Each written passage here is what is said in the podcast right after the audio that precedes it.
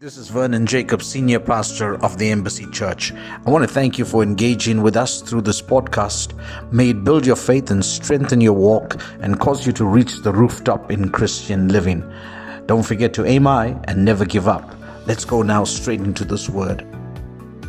John 10, verse 10, the Bible speaks about, and Jesus says in John 10, verse 10, I came to give you life, and that you should have life more abundantly. Two types of life one is an earth life, and one is an eternal life. Life is not zero to 70. When you become a Christian, it's zero to eternity. I want you to understand that. And so, by Jesus saying that He came to give you life, He didn't come to give you religion. Christ didn't come for Christianity. Christ came to give you life, and He came to give you relationship. Uh, yours is not a religion. Yours is not do this and you get that. Yours is a lifestyle. I want you to understand that. So, when you are born again into Christ, uh, it's your second birth. And normally, when you talk about birthing, you talk about uh, babes.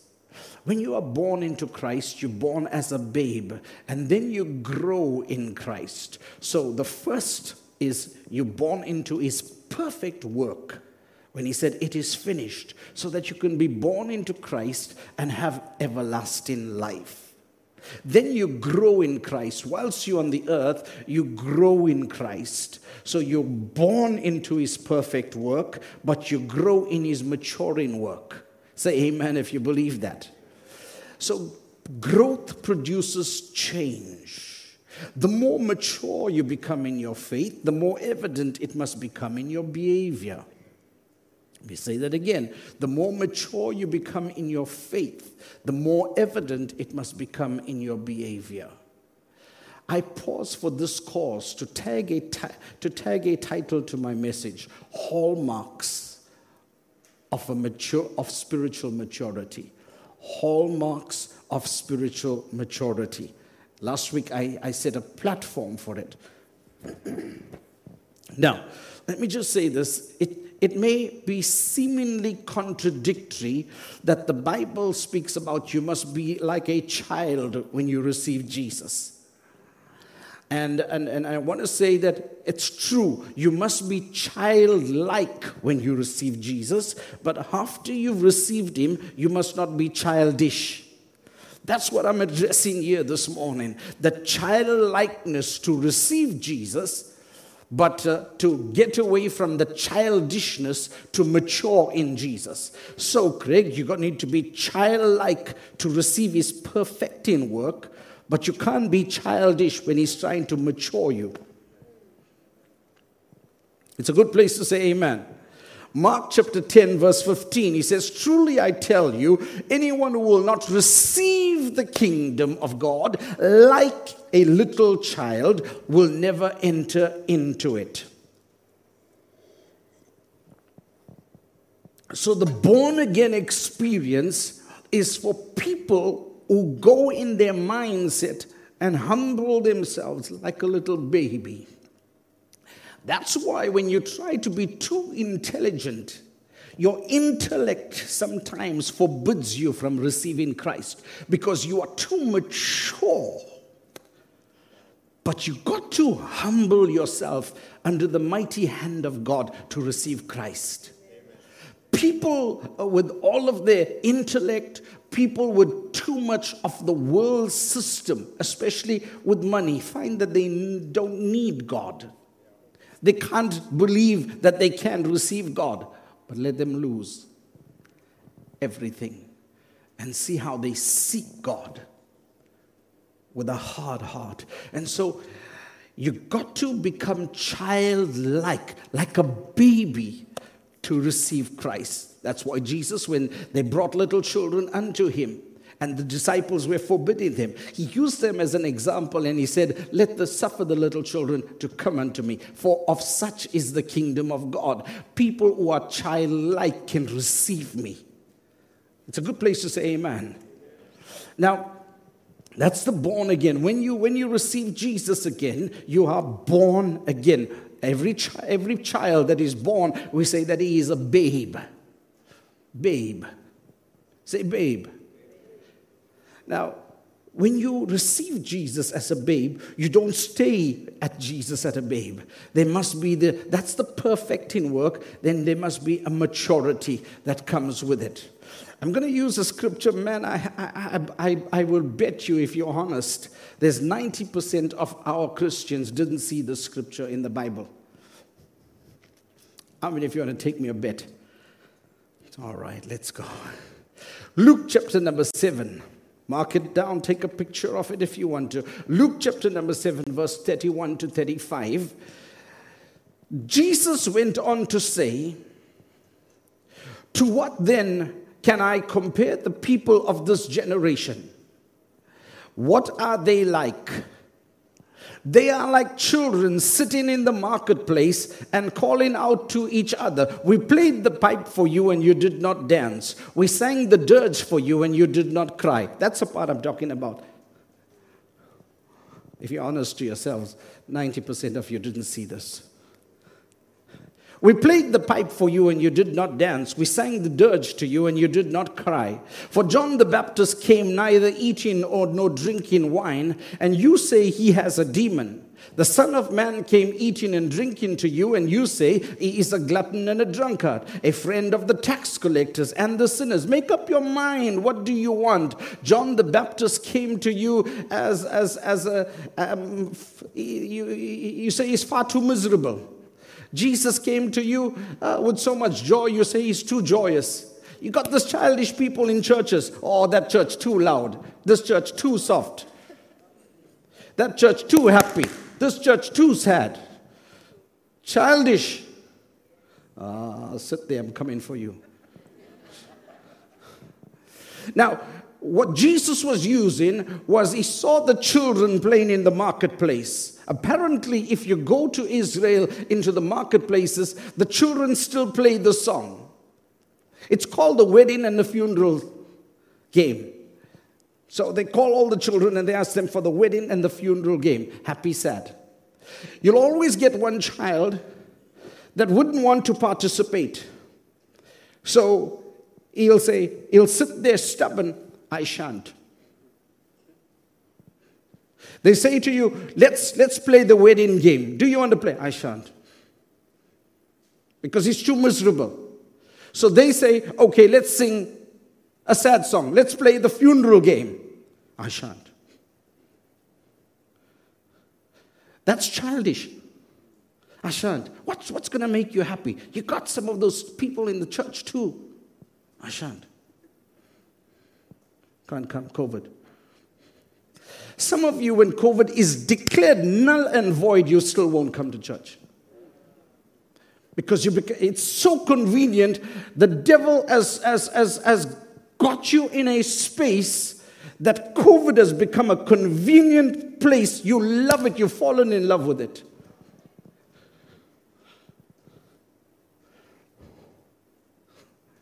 I saw a stadium of rugby players yesterday. They said in the beginning 80,000 people are in the stadium in the UK. I only saw two people, as the cameras went through, I only saw two people with masks. I looked at Bishop T.D. Jakes' church, it's empty.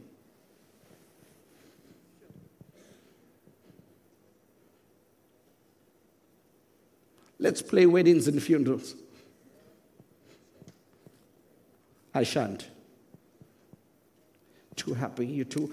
Ah, that song, they, why, why are these people so happy? So let's sing. In the sweet by and by. It seems that's the only song that will bring some Christians to church. Let me say it again. It seems like that's the only theme, funerals, not not even weddings. We had a wedding in the church on, on Thursday. There was less than 20 people. There was more people in the funeral that we had.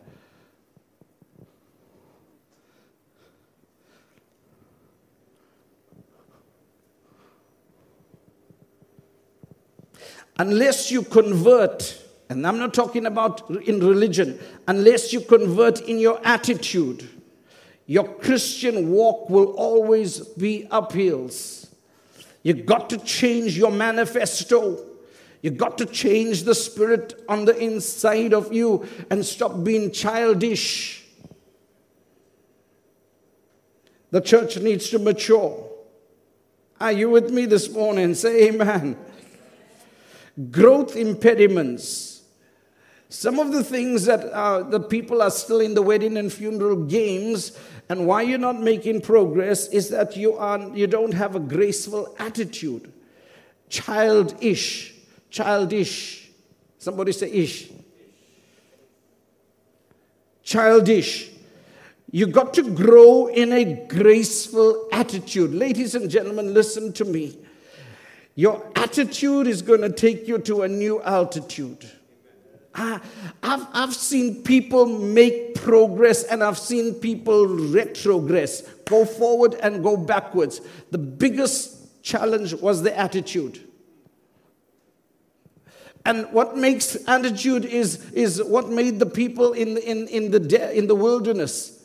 You know what, they, what, why God kept them there for 40 years and they never went into a land that He had already prepared, that He had already promised? Is the attitude. What was the attitude? What is your attitude made up of? Childish people. we took our grandson for the first time, he stayed without his mother and father on, on Friday. This boy woke up at 10 o'clock and I want to go, mama. I want to go my house. I want to go my house. If it was not curfew, I was going to put him in the car at 12 o'clock because he was irritating. I go, Mama. I go my house.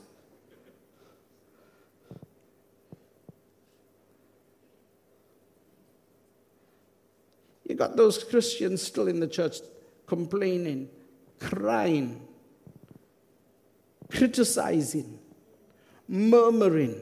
That's childish. The days for this murmuring and complaining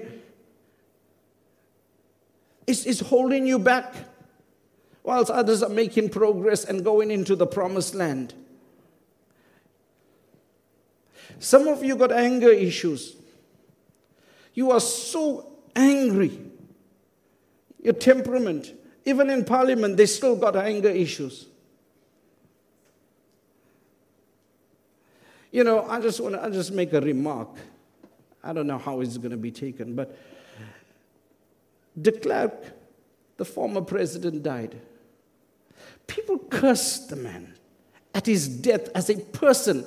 Can you say some of the things that were said about just, just forget him being a, a ex-president, but as a person, that shows you got anger issues, man. That shows you got a problem yourself, man. And you will never rise above your anger.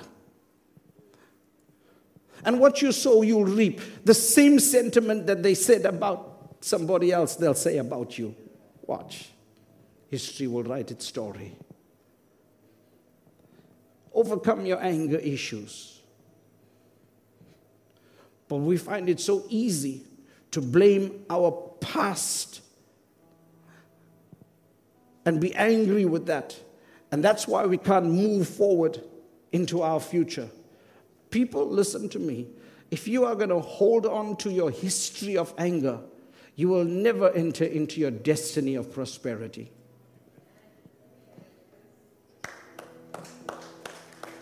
I don't know who I'm talking to today. Because just put the dreaded D before the word anger, you're in danger. Let me move on. You've got to grow in confidence. Where's all the young people in the house? I want you to grow in confidence. I just look here because there's a, there's a group of young people there. But grow in confidence. Yes, what God told me to tell you put on your A game.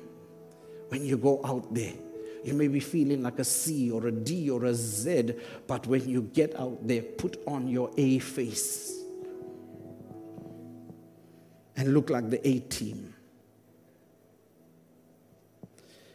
I got so much to say to you, so little time, but you need to watch the little things in your life.